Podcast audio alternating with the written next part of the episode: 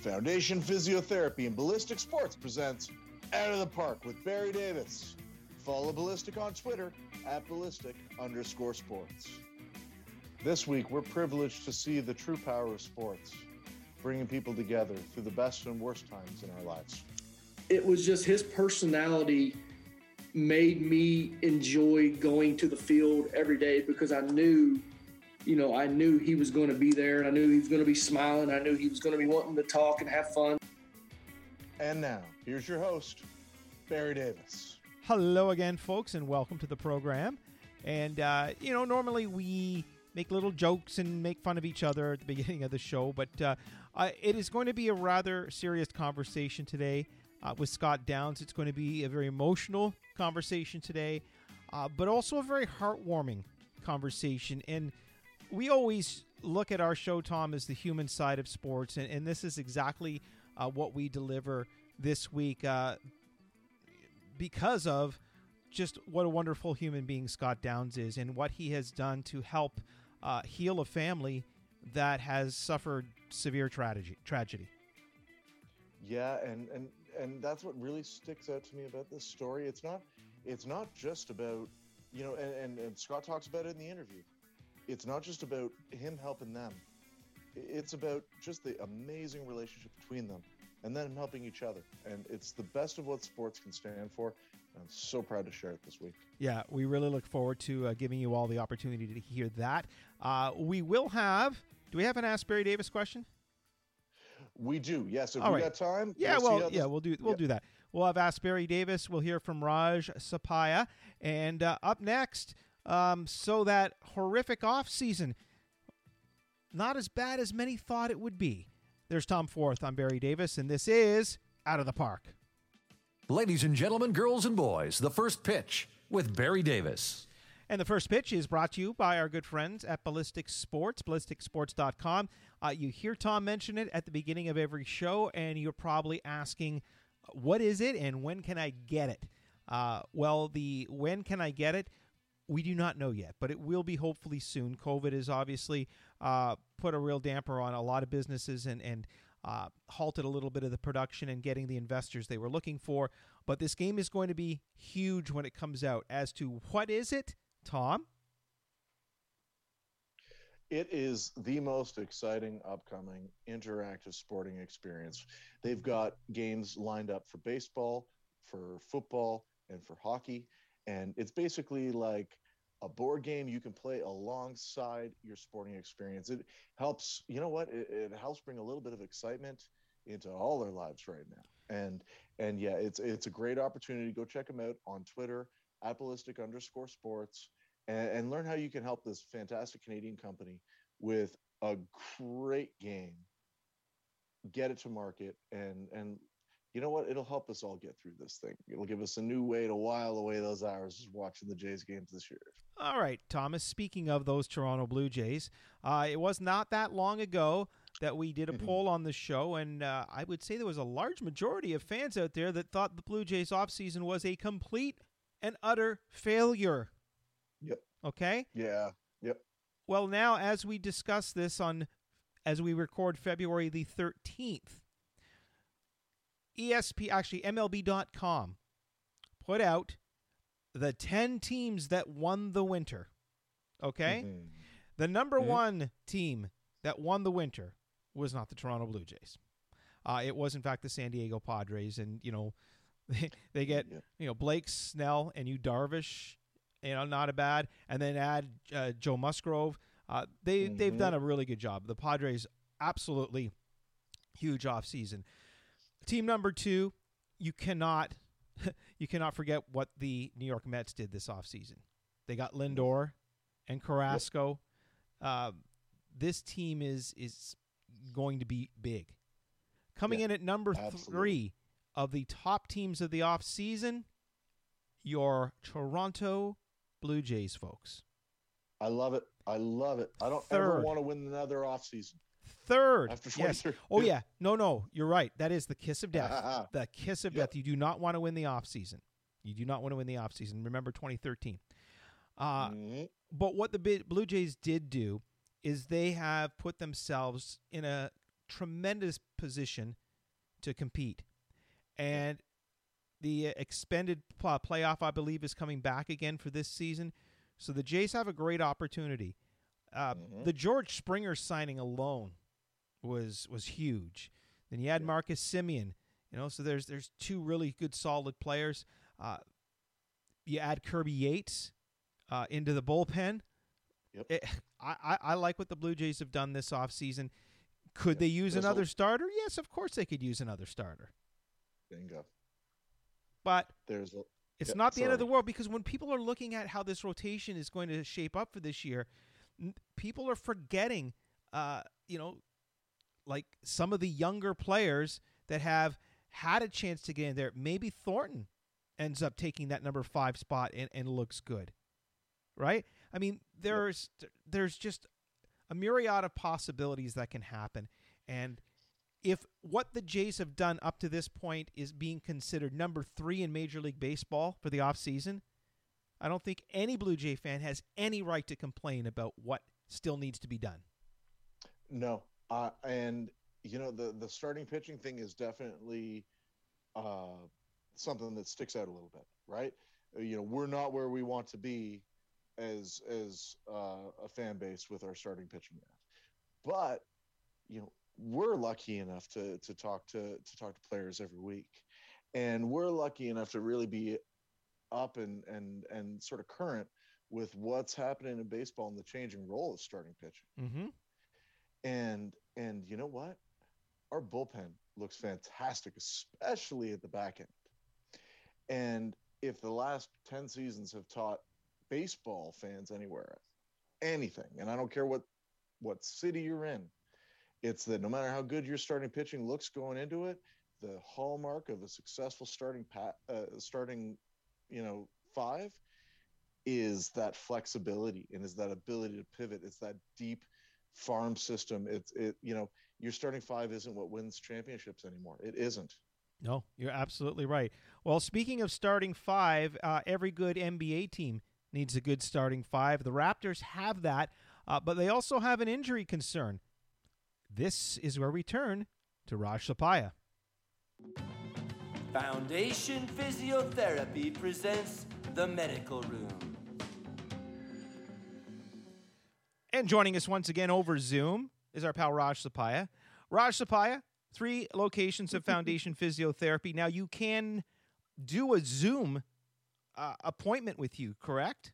Yeah, we can do virtual. Uh, we can do virtual rehab. We can do the assessment and some basic exercises and, and treatment uh, through a, a secure platform. Uh, if patients don't feel safe coming into the clinic, but our clinics are 100% safe. Everyone wears PPE. We have social distancing. We're highly regulated, so uh, we're essential and, and we're there if you need to. Otherwise, virtual is also a great option. How do you get by without touch, though? Uh, I know there's a lot of you know active release treatment. You have massage. You have uh, chiropractors. You have uh, you know so many things that. Yeah. No, no, it's a, it's a good it's a good question. Uh, a, a large part of like, uh, as you know, well, Barry, a large part of what we do is also understanding what the where the pain is coming from and what the source is, and a lot of that can come from asking the right history and asking the right questions and getting people to move. Right, so we want to just make sure that we're able to. A lot of times for people, even if they can't come into the clinic, just understanding what the problem is can be very helpful. You know, so if you have elbow pain but it's really coming from your shoulder and neck, we can get a lot of that information just from a chat right? Just from understanding the history uh, in in medicine and in health, understanding the patient's history gives us so much more information.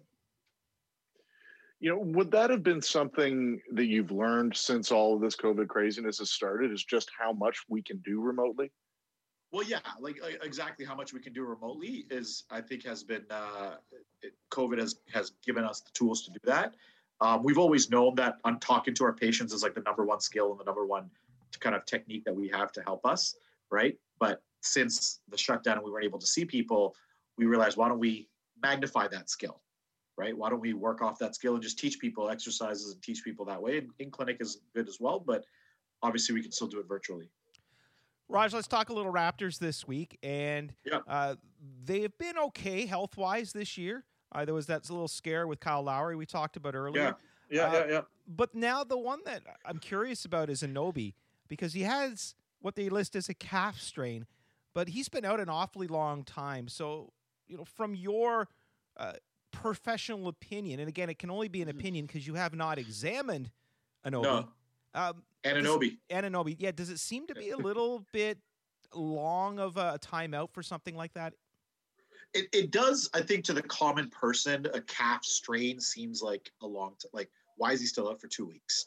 Right? Um, you think you think a calf strain, you stretch it out, you massage it, you heat it, and, and you're good to go.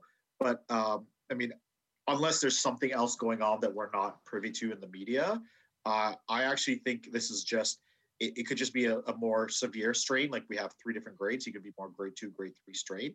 And imagine for a basketball player just to get that fine tuning movement, the powering movement, the ballistic movements, the explosion that's required.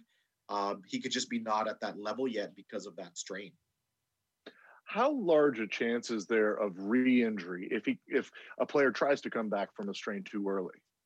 I think there's a hu- huge chance, and, and that might be a decision in their in their pro in their like timelines, right? It might be like let's just let this guy heal up quickly, especially in something like the calf, um, because it could restrain because he's he's going to use it again. So a lot of times the symptoms will go down quickly, like the tension and the pain will go down, but the weakness is still there. And then if the player goes and explodes through it the very next to- day, it might happen again or it might happen a few days later. So this might be one of those things where they're putting him through the testing and having him jump thousands of times, having him explode thousands of times to make sure there's absolutely no symptoms and his power is still the same. And then when he's good, he's like, okay, go in. It might just be one of those things where they don't need him right away. So why not just get him at perfect health so he doesn't injure himself again?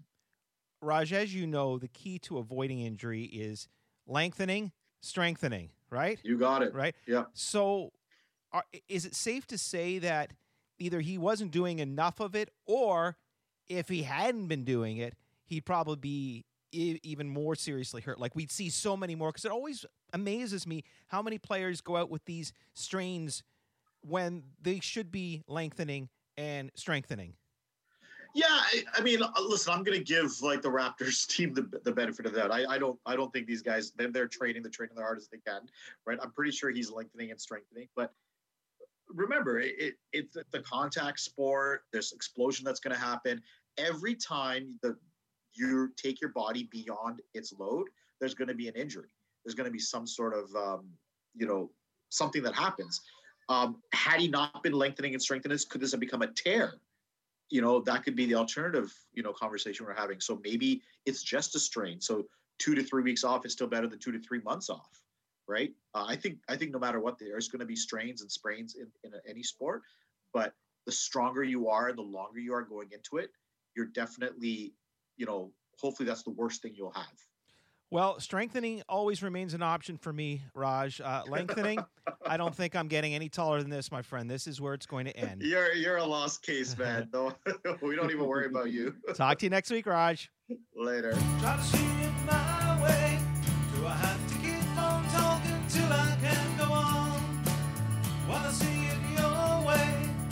the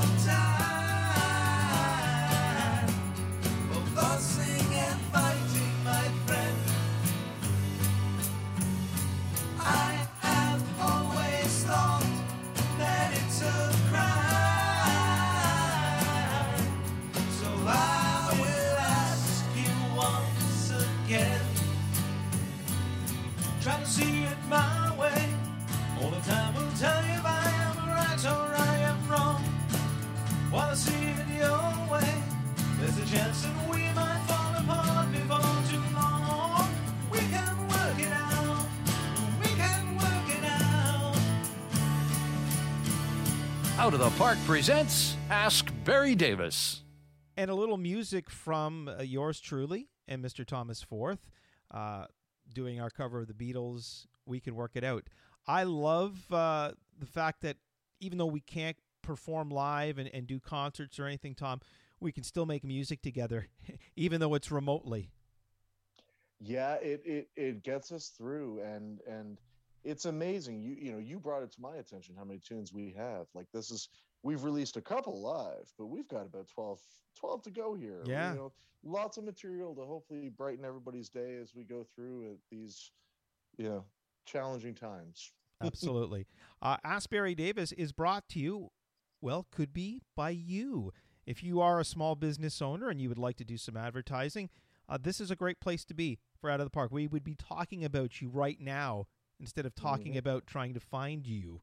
And we get your uh, your company logo up on our videos, and as you see, uh, videos are one setting up this program on Facebook alone over ten thousand views, which is pretty cool for Facebook. So if you're a company Yep, and you're absolutely right and you want to get your your product out there, nsrmedia.ca, or uh, just uh, shoot me a, a DM. They're open on Twitter now, you know, Tom. Did you know that? Yeah, and and all I'd say to those, they are they're wide open. Yeah. And and all I would say to those prospective, you know, those prospective advertisers out there, is there is no other show out there like us. Nope. We are more interactive. We're more in depth.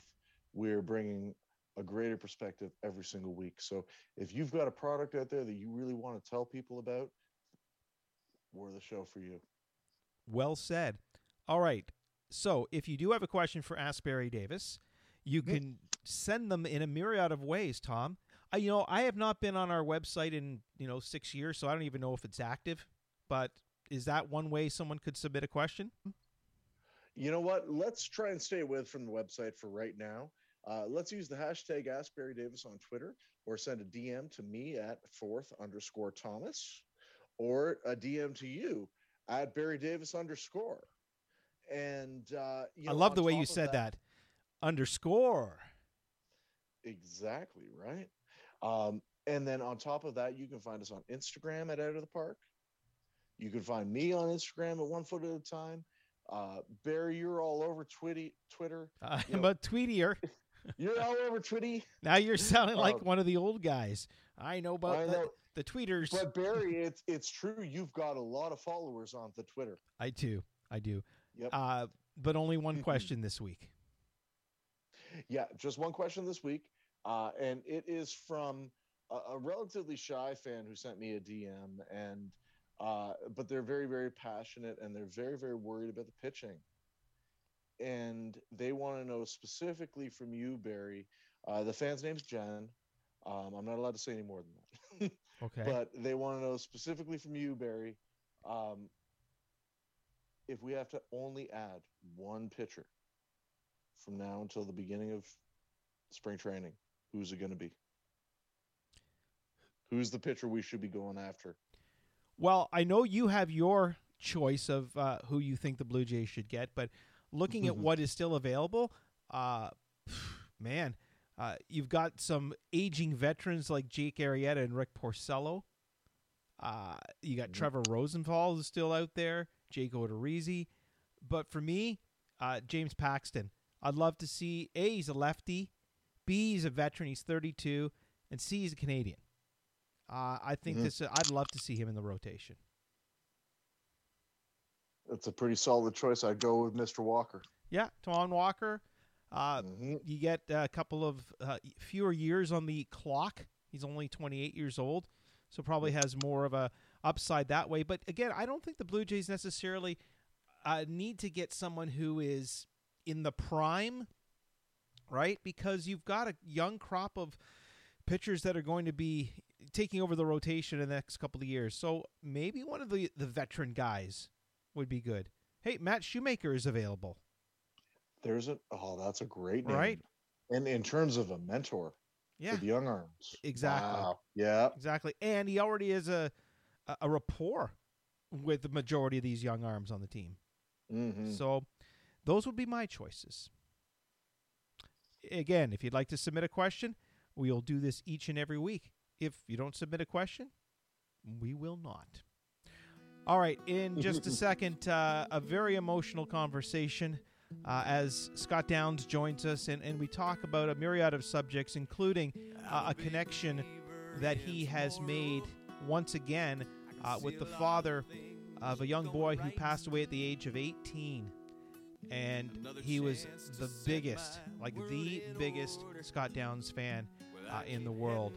And um, again, it was a, a very tough one to do, Tom.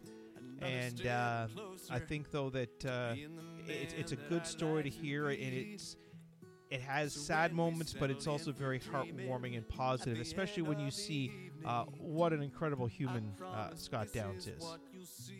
Yeah, I think that this one goes down as one of the most powerful experiences of my life. Just this interview, and and you know, and not necessarily the the the tragedy behind the story, but just the profound human connection between different people coming from different places and different in entirely different worlds basically with where they were in their lives and and how we can be brought together by the, the simplest things it's marvelous everybody get ready it's a wonderful conversation Joining us from beautiful Lexington, Kentucky, is former Toronto Blue Jay Scott Downs. Downsy, what is life like in Lexington, Kentucky?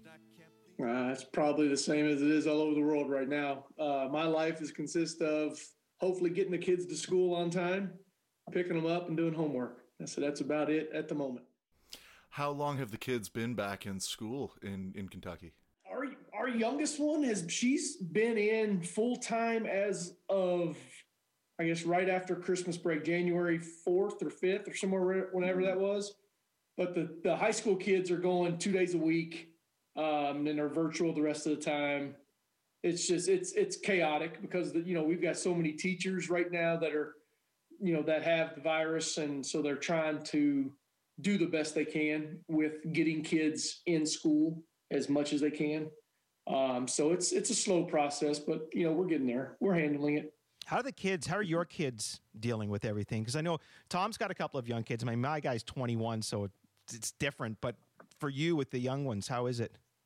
It's uh it's tough. You know, my nine year old is just kind of going. She's fine. Um, she's just kind of doing her own little thing. But the high school kids, I have a senior. Harrison's a senior now, which is crazy. Um, it's been really hard on him because of the there's you know socially they're not you know in in the classrooms they're spread out. Socially they're not allowed to go to basketball games and you know football games and it was football season. So it's that part's been tough. Um, so we've been trying to do everything we can to be creative to get outside just to you know get active and keep your mind from going to that depression stage you know what i'm saying? It's and, it, and it's hard like that for all of us. Uh, but as you know so far so good they're handling it. My middle one she she's on the cheer team and so they're able to practice here and there. So she can see you know kids and girls every now and again but i mean it's not the everyday thing like they're used to doing. No, I think um, you know my family as well. My, my my little guys are, are nine and ten, and uh, it's been so hard on them the isolation uh, more than anything, and um, you know it's one of those things that uh, I'm very lucky. I, I come from a mental health background. So I've seen sort of how this has affected my kids, and I notice right away. I notice the things like the increased shyness, the increased frustration, the increased anger, and and you know the the good thing about COVID is is we have developed a lot of really fun coping mechanisms. Like right now, our favorite game and how we're kind of all keeping our minds together.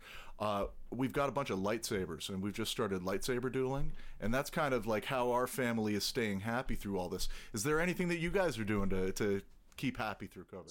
No, we've been playing a lot of cards um, as much as we can between cards and board games, and then now we've gotten into this, gotten back into Just Dance. I guess on. Hang on, whoa, whoa, whoa, whoa, whoa, I, I'm not. No, I'm not dancing, and I'm not. And if I were, I wouldn't send you a video of me dancing. That's so funny. And you know, you know what's funny is uh, a couple of years ago we had uh, Justin Smoak's wife on, and she was talking about how Smokey used to play this uh, little tea set game with his daughter, and we're like, okay. First of all, you probably should have never told us that he does that. Number Right. one. Number two, we need video. And I think she put up a couple of pictures. And thankfully, I said, What did Justin say? She goes, Justin knows nothing about social media, so he doesn't have to worry about it. Now, you have no social media Right. either, do you? I don't have any social media skills. Like my daughter, she could sneak a video in and get it to y'all somehow. But I've tried. I've learned to that camera phones and they're they're always on. You know, they're always going at some point. So you kind of have to watch what you're doing around your kids. Because I've got some pictures that she's put up of me just in her in her background that I'm like, where did you get that? How did you get that? Uh, so I've I've got my I've, I don't have my blinders on when it comes around my kids. That's for sure. you were uh, your kids were not old enough to really be able to absorb life when you were in the majors. Now that they're a little bit older, uh, do they realize uh, what kind of a big deal you were? No, no, no, because I, you know, you know, I'm about as humble as you can get, and I, I'll never say that I was a big deal. But Harrison has gotten to that point where, like, I'm still getting fan mail. You know, I'll still get uh, fan mail come to the house, and he's like, "What is that?" And I'm like, "It's you know." So he'll open them. I said, "It's just you know baseball cards," and he goes, "Were you were you that good?" I'm like, I, "I guess I was good enough to have fans send you know baseball cards." He goes that's pretty cool. And I'm like, for him to say at 18, that's pretty cool. I'm like, I wish, you know, I wish they were old enough to understand what I did because then they could, they could appreciate the work and the time away from them, how hard, you know, how hard that part of that, of, of the baseball life was. Um, but what I've been trying to talk to them now, because they're like, they're, I'm around all the time is, you know, more than probably that they want. And I've told them the whole time, I said, the reason I'm around more now is because I wasn't, you know, when I was playing, that was that was life. I said, your mom was doing everything she could to keep everything straightened up here. And I was doing everything I could to to, you know, have what we have and to to have a career and to be able to retire at the time that I did. So he's he's appreciating it now more than you know, back in the day. And then now, now when I come up to Toronto, like for Winterfest, when I did last year, I brought him with me, so he gets to kind of see a little bit of what you know what was going on and what it was all about. You know, you bring up fan mail. Um, I'm just curious, you know, because you played for a number of teams during your career. Is there is there a city that that sends you the most mail still, or is it kind of even? It's kind of even. Uh, I get a lot from the Northeast, of course, uh, and I've you know I've been getting a little bit more and more out from California from my time out in Anaheim. So you know it it it, it varies, um, but it's kind of cool. I've had some come from Japan. I've had some fan mail come from like the Netherlands and places like that, which is really cool. Like when I get something like that, I'll take a picture of it, you know, and I you know I make sure I read everything I get anyway. But it's really cool to see from all across the globe that baseball is that big and that you have fans and the appreciation that that the world has for our sport. Scott, as we talk about social media, uh, on the complete opposite end of social media from you is Trevor Bauer.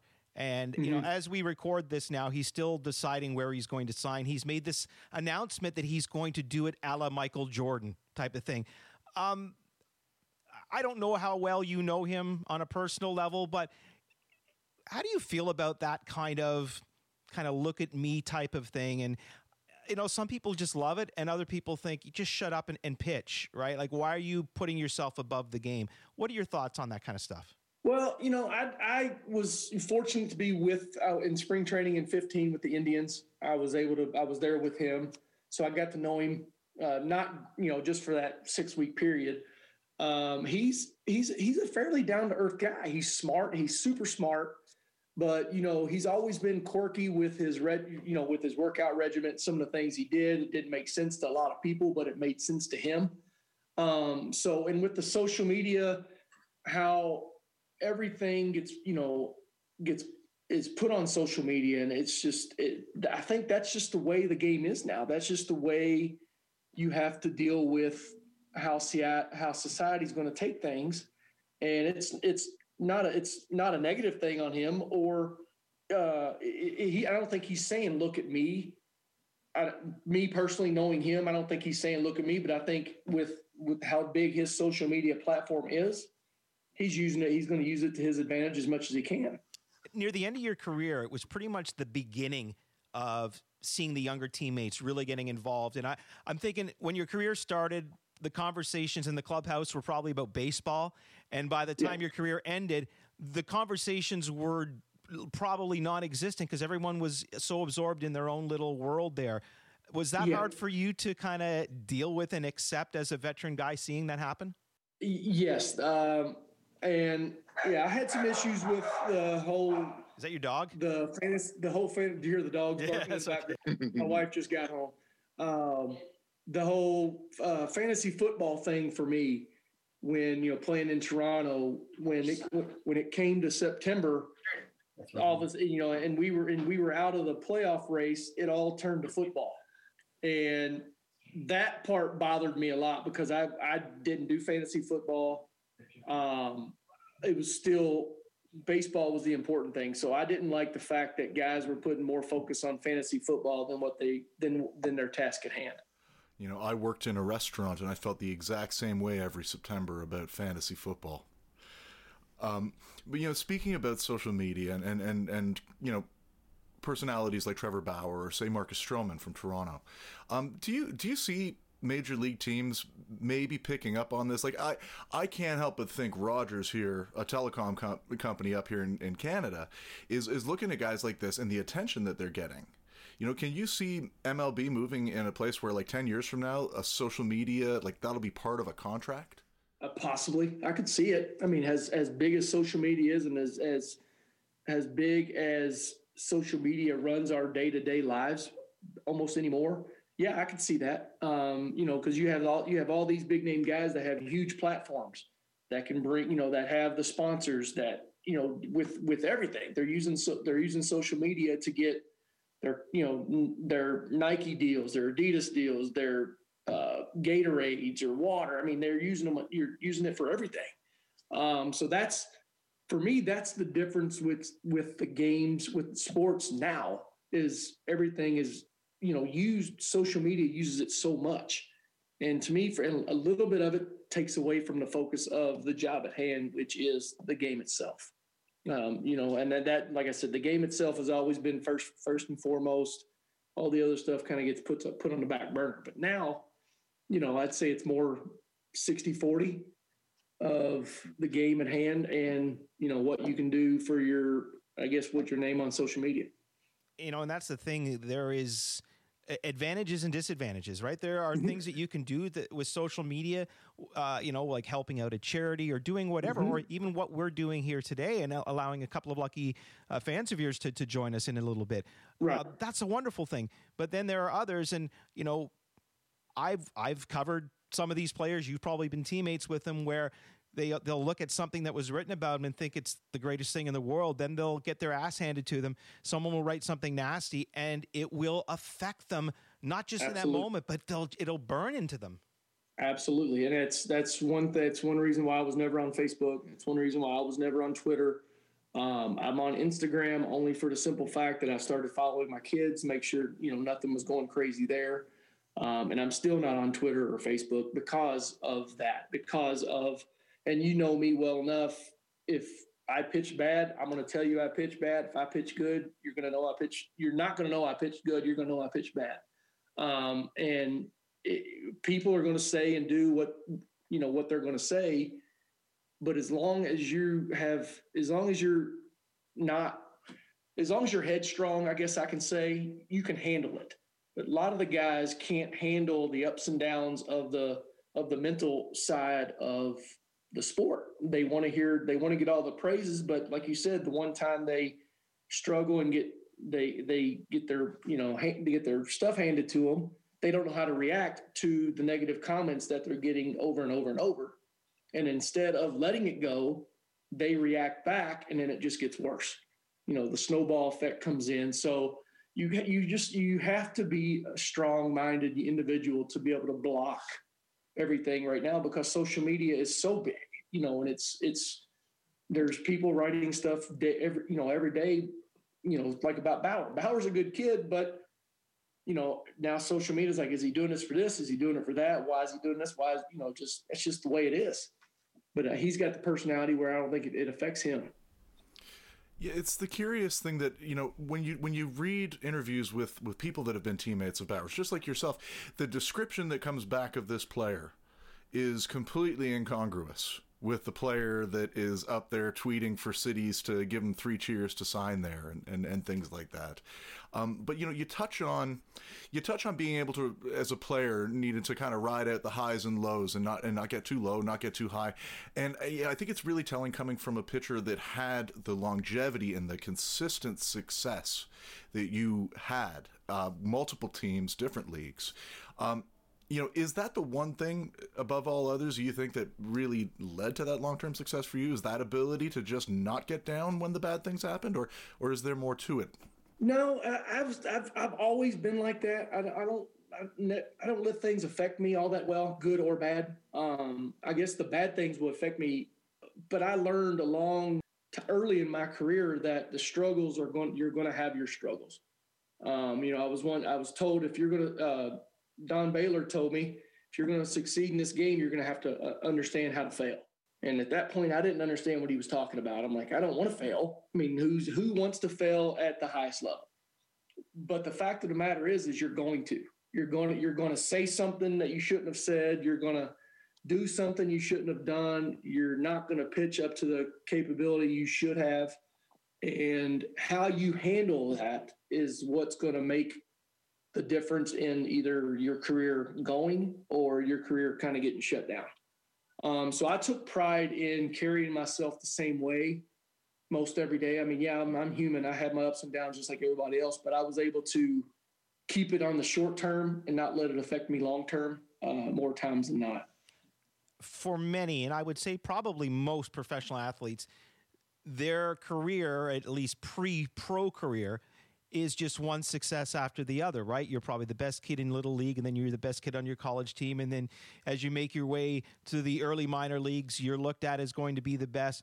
You don't really hit that first failure till you've reached that highest level. For someone like that, and again, there are there are other players that really battle to get there, but for many, mm-hmm.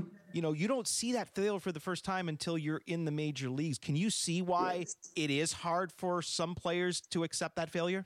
100% because the way our I guess athletic society is now is they kids at an early age aren't allowed to fail. Right. You know, they're not they're not allowed. So then, you know, then all of a sudden you got this prospect status that's starting at an early age. You got whether in, in all sports, not even baseball. I'm, I'm, you're talking football, you're talking basketball, all sports, and they get put on this pedestal, so to speak, at such an early age that they're not allowed to fail like in you know in baseball if you're a top prospect it doesn't matter what your era is in single a. You're going you're moving up the next year. You know you can have a 70 ERA you know now we've all i mean i've seen it. I've you know i've had you know i had I have a couple stories about that but it's not allowing the kids to handle the the roller coaster ride at a vulnerable age you know their teenage years um, yeah, it affects because then they get up to the highest level and they're not used to, you know, they're not used to the struggles and they don't have somebody there to to back them up. They're they're kind of on their own. You know, they're out of the house. They're on their own. They don't know how to handle it. Um, so it's it's it's tough. It's tough to, you know, it's tough being a parent. It's tough being a coach now because you can't. You you got to make sure you watch what you do, what you say, how you say it because you don't want to affect the the mental game of it at at such a young age anymore. Now you're still involved in baseball, if I'm not mistaken. You're coaching. Is it high school? Yeah. Yeah. Um, how is that for you? So, how is the program that you're seeing today when you think back on what you went through in high school? Um, is it the same or is it that drastically different still? It's different. I mean, you can tell it's different. Um, the work ethic to me isn't as strong as it used to be because again, you're you have kids have hand, things handed to them a little bit more. They don't have to work for stuff. Um, you know, like we had to fundraise for everything we had, uniforms, all the way down to our socks and hats and shoes. Now it's you know you You you don't have to you don't have to put in the grunt work in order to get that kind of stuff. You kind of sign up to the team, you pay your due. This is what this is kind of what comes to it. Uh, but you know, I try to I try to instill the work ethic as much as I can, just as a pride. You you, know, you take pride in what you do. Um, you handle yourself the right way. I don't care if this is. I don't care if you're getting nine pair of shoes. You take pride in those nine pair of shoes, or one pair of shoes that you get. You take care of it. Don't take it for granted that you're going to get another pair. That you're going to get another shot. So you know, I, have always carried myself that way. I try to teach my kids the same way. I mean, you take pride in everything that you do, no matter what it is. And so I'm trying to, I, I try to, you know, speak my mind when it comes to that. You know, but there, there are some kids that, you know, aren't going to take it. They don't want, they don't want to put in that grunt work. And they had, there are some parents that don't want their kid to put in that grunt work. That's just the, you know, that's the nature of the beast. Um, so you just kind of have to pick and choose your battles when it comes to that kind of stuff to our uh, two lucky fans this week. We will get to you in just a few minutes' time. I do want to ask you, though, Scott. Um, I think the last time I saw you in uniform was during the postseason in Kansas City, and you weren't you weren't on the active roster at that time, but you still were in the dugout. You were still a very big part of that team. What did that mean to you? And are you able to look back at that now and maybe like I don't know, was there any difference from how you felt then not being on the roster to looking back on it now a few years later? Um, no. Uh, yeah, what I have wished and hoped that you know one time in my career I would have been able to play in the postseason and, and actually get get on the mound 100 percent I wanted to, but at that stage in my career, you know I was 38 years old. Um, I you know I'd been released earlier in the year. I'd signed on to Kansas City, and for the for the first time in a while, in a little while, I didn't feel like there were there was any pressure. I had no pressure on me at all. I was just kind of there, you know. And and Dayton called me in. We were having we were having a dinner, and he called me in. He goes, "You know why you're here, right?" And I'm like, "Yeah, to pitch." He goes, "No." I'm like, "What do you mean no?" He goes, "Yes, you're here to pitch, but you're here to help mentor these the younger that they're that team because that that young team was stacked. Um, they had all the talent in the world, and for some reason they just couldn't get it. They couldn't get above that that threshold. They couldn't get it in their heads that they were that good because of they were so young. So when they brought myself, uh, Raul Ibanez in, Josh Willingham, Nix, they brought in some veteran guys to kind of help kind of lead them to to let them know how good they are. So, you know, we were struggling. I'll tell this story. I'll try to keep it short. No, it's okay. When I first got there, we were struggling. You know, we were losing a few games here and there. We couldn't couldn't get over the hump. And uh, Raul and myself, we talked, and I, you know, I said I think we need to have a just a players only meeting. Get, keep the coaches out of it. It's going to be quick, and I think we need to let these let them know that losing right now is okay. That we see what we see in them is going to be much greater than what's going on right now. And he's like, 100% agree. So we, you know, we sit and have the meeting and he told the story of when he would come in and face, you know, the, the bullpen, the back end of the bullpen, how good they were, how intimidating it was to face, to get in the box, knowing who was coming out of, out of that bullpen. So that lit a little light bulb up, you know, in, in, in our bullpen's head. And then I, on the other hand, I said I could not, I hated, literally hated, was nervous, eh, crazy every time I came in the face because it was Gordon, it was Hosmer, it was Moustakas, it was Cain. It was every time I faced them, that's who I was facing. And I said, and, and the stress that they brought to me because I know how, you know, you you knew what they had. So you almost had to be perfect. You almost, you know, tell yourself to be perfect. I said, and I said, not, you know, being a veteran guy, I said to to have to face that lineup on a day and day, you know, day in and day out basis, I said, it's tough. I said, you guys don't give yourself enough credit in the box of how intimidating it is from the other side to come in and face. And it was for some reason, both of us tell it that's when it kind of the, the light bulb went off on the whole team's head. The mentality changed. Uh, and they started having fun. Where it was like a, it was laughing around, it was joking, but it was serious when it was time to get on the field.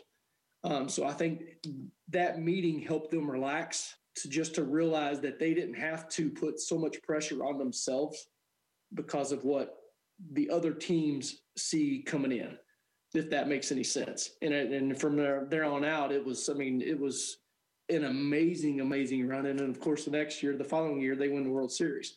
So it is. It was. It's so fascinating to hear that perspective from someone who is as uh, humble as you are, mm-hmm. right? You you're not one of those. You know, I'm the greatest. Look at me, but.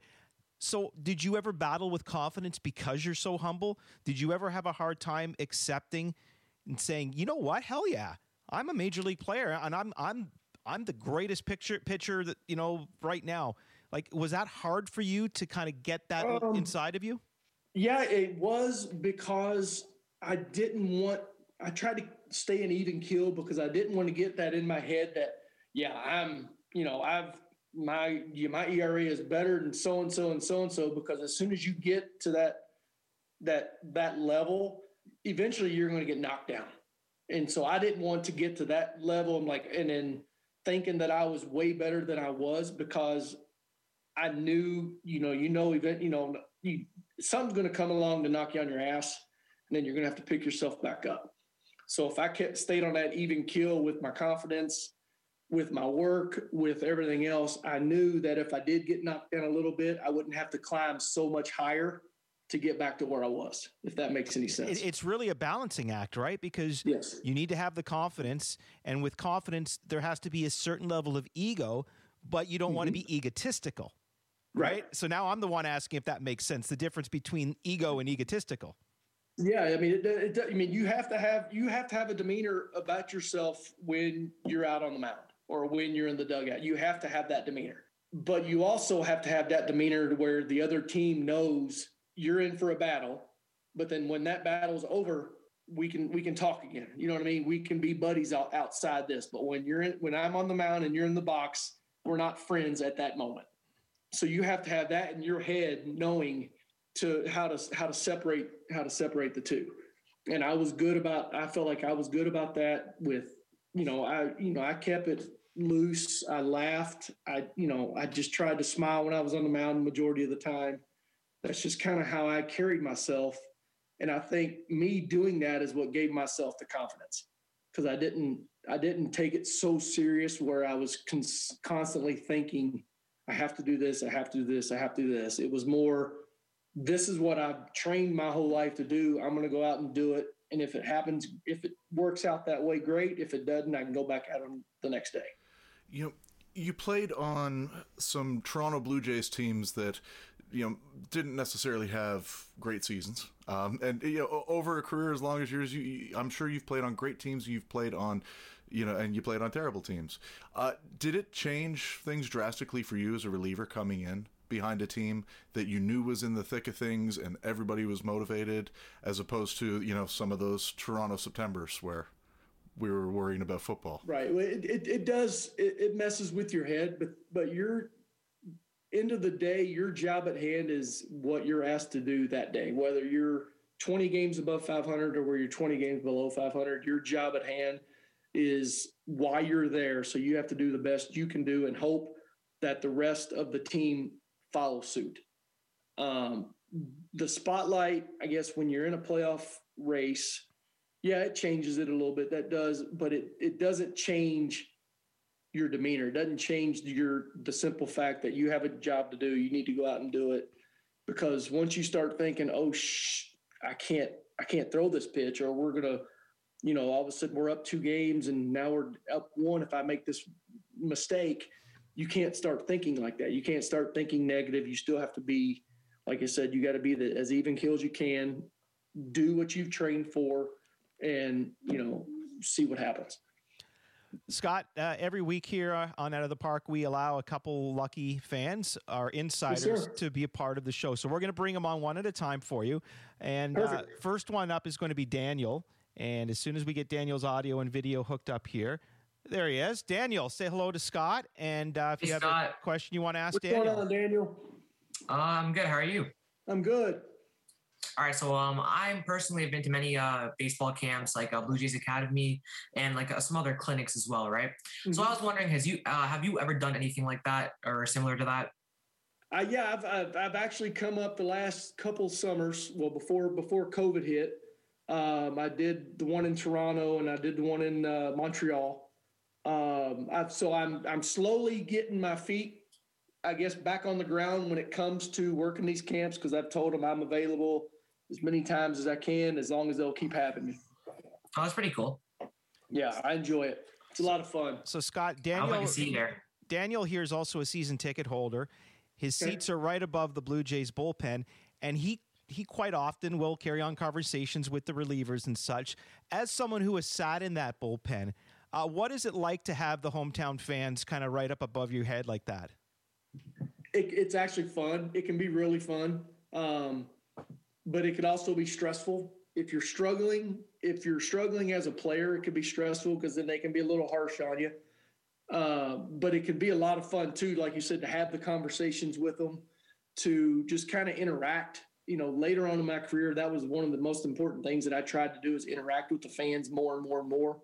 Um, because they're the fans are you're there because of the fans you know the fans aren't there because of you you're there because of them um, so you got to give back to the ones that really make it make it happen Daniel, were you uh, old enough to ever watch Scott pitch or be in that bullpen? Uh, no, uh, I think when you retired, I was three. I, I was I wasn't really a baseball fan at that point, so nah. But yeah, Well, we're going to we're going to invite uh, our other lucky visitor to join us right, All right. now, and uh, Scott, this is someone that you know, and I don't know if you've spoken to him in a while, but uh, Uh-oh. Gary, say hello to Scott. oh no what's up gary Oh, you got to unmute you. We got to get your audio there. where'd you Hey, we're going to get him to get his audio there. Oh, There I he is. muted myself. There Thank you. is. There you go. Sorry about that. It's great to see you, Scott. Of course, to I have to do you. it technical. have to get you laughing. It's always It's too bad that you know with the COVID that the fans can't experience uh, the Jays and all the alumni is coming up. It's awesome. that's right every time you're in town. that is right Appreciate everything you've done for my son Jake um, all these years. hmm and be a super fan of yours and being able to wear your number as his number as and you know and the support you've given me the last few years as well Yeah. Unfortunately, with uh, jake's passing um, you were right there and the video tribute that you had done for him that was phenomenal i know it was a it was a, t- it was a hard one for you to do It was- that was a hard one watched it. It was uh, quite the moving experience, and you know, impressed all you know over twelve thousand people, or twelve hundred people that were at his service. yeah The fact no that that was a, that was do a tough for one. him. that was a tough one but that was an honor to be able to do it that's for sure Scott uh, and, and Gary, for for those that are watching or listening that are unfamiliar with how Scott you you got involved in Gary's life and his son Jake's life, maybe you can share you know how you first came across uh, Jake. Gary, you want to go with this, or you want me to go with it? Uh, you, you- it's all yours. No, he uh, it started. It started way, way, way back when when he could. He was, what was he? Probably four or five. Five or six when he started coming. A lot. Yeah, of when he started running, he he would be the first one to run down. As soon as the gates open, he'd be the very first one to run down to the side of the wall. And so, you know, we had a connection right away that, you know, because of his smile, which I always talked about, his smile is what drew me to him and just his personality. And so from the from day one, we just had a connection where every time he came down to the field, I would always go over and just start talking. We'd have a conversation.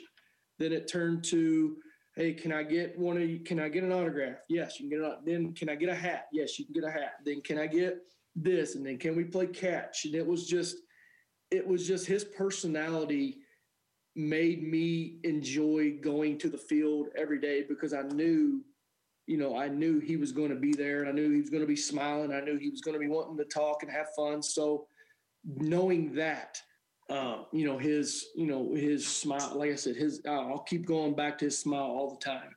It, it was one of those things where you looked forward to going to the field every day. Scott, you run into hundreds and thousands of fans over the course of your career. Uh, other than the smile, which of course was so captivating, what was it that that drew you to Jake? What was it that made him uh, connect with you the way he did? And you know, and and Gary, after Scott answers, if you want to follow up too, uh, because I'd love to hear that perspective too. I think it was just for me. It was his love for life, and it was it was his love for baseball. You know, he just his love for the game that we played, and just his love for life, and he enjoyed. He actually enjoyed being a kid. He enjoyed coming to the field every day. He looked forward to having adult conversations with players. Um, and for me, I enjoyed having adult conversations with a, with a kid. And you know having kids of my own and missing my kids i said he kind of took that burden off of me missing mine because i was able to have conversations with him that i would probably be having with my own you know if i were if i was at home. Gary, do you remember what it was about Scott that that made Jake become a fan? Well, with Scott, the same thing. Is Scott was always smiling at the field, always signing. He's probably the last player on the field signing autographs still. He'd come out in the corner warming up with the pitchers and then come to the sides and socialize with the fans. And Jake just loved that, you know, and they got that that interaction between the two, and it just kept on growing. Mm-hmm. The seasons, Jake would always be there for every batting practice that he came down to the game. You know, he'd be waiting out the gate, and luckily he gets to run into Scott a lot of times coming into the gate field. Uh, so Jake's got lots of pictures with Scott and you know autographs from Scott. Scott never stopped signing anything that Jake asked him to sign, Yeah. and that's the relationship that they grew over the years. Uh, I don't even know if Scott remembers, but he actually gave Jake one of his on-field practice gloves. All of a sudden, he just Mhm. off and gave it to him. It's like Jake said, we're just looking in awe, and Yeah. So it was always in this room in a nice case for. Um, and even when Scott went to Anaheim, you know, obviously Jake's going to be upset about that, but same thing. Scott was the only pitcher on the field waiting for Jake to come because he knew that he was going to be at those games, and it was you know that type of player interaction that you never you know you want to see more often and you just don't see it and that you know and that's the kids become a fan and when jake started to play rep baseball himself he took on the number when he got to choose it. He picked 37 and that's in honor of scott. And just the way scott worked his ethics his you know being a fan favorite and smiling and just being very humble and personal and jake learned that and carried on that throughout his pitching as much as he tried. And same thing, he always wanted to learn about the game. Everything he could, he put everything into it, including he attended basically every single um, super camp that the Jays put on. Mhm. The very first Winterfest, which was very, you know, early on how they were doing it to the point right to the end um, when he when he could.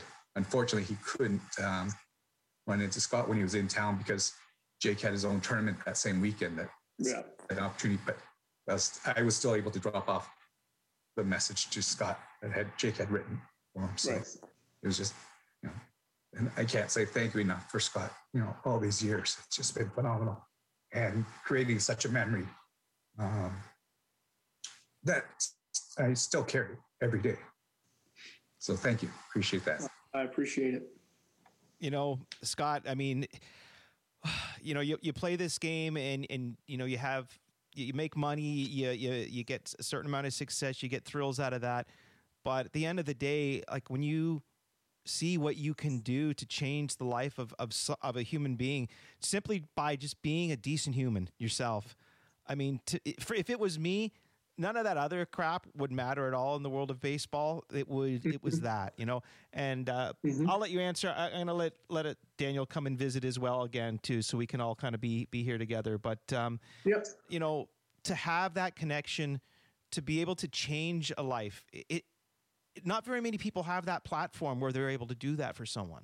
Yeah, no, I like I said, I took pride in carrying myself the right way, and and we wouldn't have our game if it wasn't for the fans, and if it wasn't for kids like Jake and kids like Daniel, um, that their love for coming to the game um, puts a smile on their face, and if all we can do is have a conversation or sign an autograph or just get to know just get to know these kids as as individuals and not just as a person wanting an autograph. Um, that that's one thing with Jake is I got to know him as an individual and not just just a young kid that I would see every day um, getting autographs. You know, we we had conversations, and it's just you know that's one of those things where I took I took pride in, and I'm glad I was able to touch somebody's life as much as he was able to touch mine. Well, Scott, I, I'm so glad we were able to arrange this. I know there's no Winterfest this year. If there was, I'm sure Daniel would be there. Gary, I know you'd be there. Tom, you'd be there with your kids as well. Uh, but it's so nice that we're able to kind of connect this way. And, uh, you know, Gary and Daniel, uh, appreciate you both, you know, being able to be a part of this. Scott, man, it's so great to, to at least see you virtually here. Yeah. and uh, hopefully uh, next year we can we can actually do this in person and, and see you Yeah. again in Toronto. I look forward to it. I look forward to coming up to Toronto. Like I said, I'm sad I'm not there this week. You know, you know, hopefully the season they're able to come up there and play. Um, the fans can able, you know, they're able to enjoy the game again. Uh, you know, so but I'm looking forward to it. I'm glad I get to do this. Um, and I'll do this as many times as you need me to. It's a, you know, it's a lot of fun. It's a lot of fun seeing familiar faces and talking, you know, talking baseball and talking the game again. Thank you so much, everybody. Cheers. Bye bye. Well, there he is, Scott Downs, and uh, I guarantee you he'll be back on the show again because uh, he's just a terrific guy. And you know, the interesting thing, Tom, is when uh, I got to know Scott as a player, and I was in the media, and he was not. I mean, he would always smile and be friendly, but he wasn't a guy that we did a lot of interviews with. I guess because he's a reliever. You don't talk to relievers that often. But I've gotten to know him so much more now since he's retired, and uh, he's such a great, great guy, and a wonderful thing he's done to really. And, and I've heard from Gary since then. And he said it. It's been so huge for him in helping him heal. And to hear him say that uh, just shows the power of what you know one baseball player can bring. Yeah, uh, you know, and not one baseball player, one person. Yep, you're right. A little bit of kind, little bit of kindness, a little bit of compassion, a little bit of empathy. Just reaching out that hand and trying to get to know somebody that you may not have anything in common with, and look at the absolutely beautiful things that can happen. This whole story gives me hope, not just for baseball, not just, but like for humanity. Absolutely. And it's going to take another step in that direction next week when we're joined by former Blue Jay LaTroy Hawkins. Get ready for that one, folks. And a reminder as well if you want to be part of the OTP Insiders family, uh, go to patreon.com slash out of the park and you could have a chance to sit in on the Zooms like many of our insiders have done over the last couple of weeks and will continue to do that. If you want to ask a question to one of our guests, be online with them on Zoom. This is a great opportunity for you to interact. Nobody else does this, Tom. No, nobody else. Not yet. They're, they it's- might try now, but yeah, they're they're probably going to try and copy us now. Yeah, That's right. Because I mean, we've done what three of them now, yeah, and and these have been nobody doing stuff like No. this. And and you know what, folks, if you finish this video, you know. yes. Um, this is amazing stuff, and this is people sharing and and learning from each other and and, and making our lives better. And and wow, am I proud to be a part of it? And I'm so excited to share the next ones going forward. And with that, I will just say thank you so much for making us a part of your week. You've been listening to Out of the Park with Barry Davis. Thanks for joining us. Get home safely and see you next time.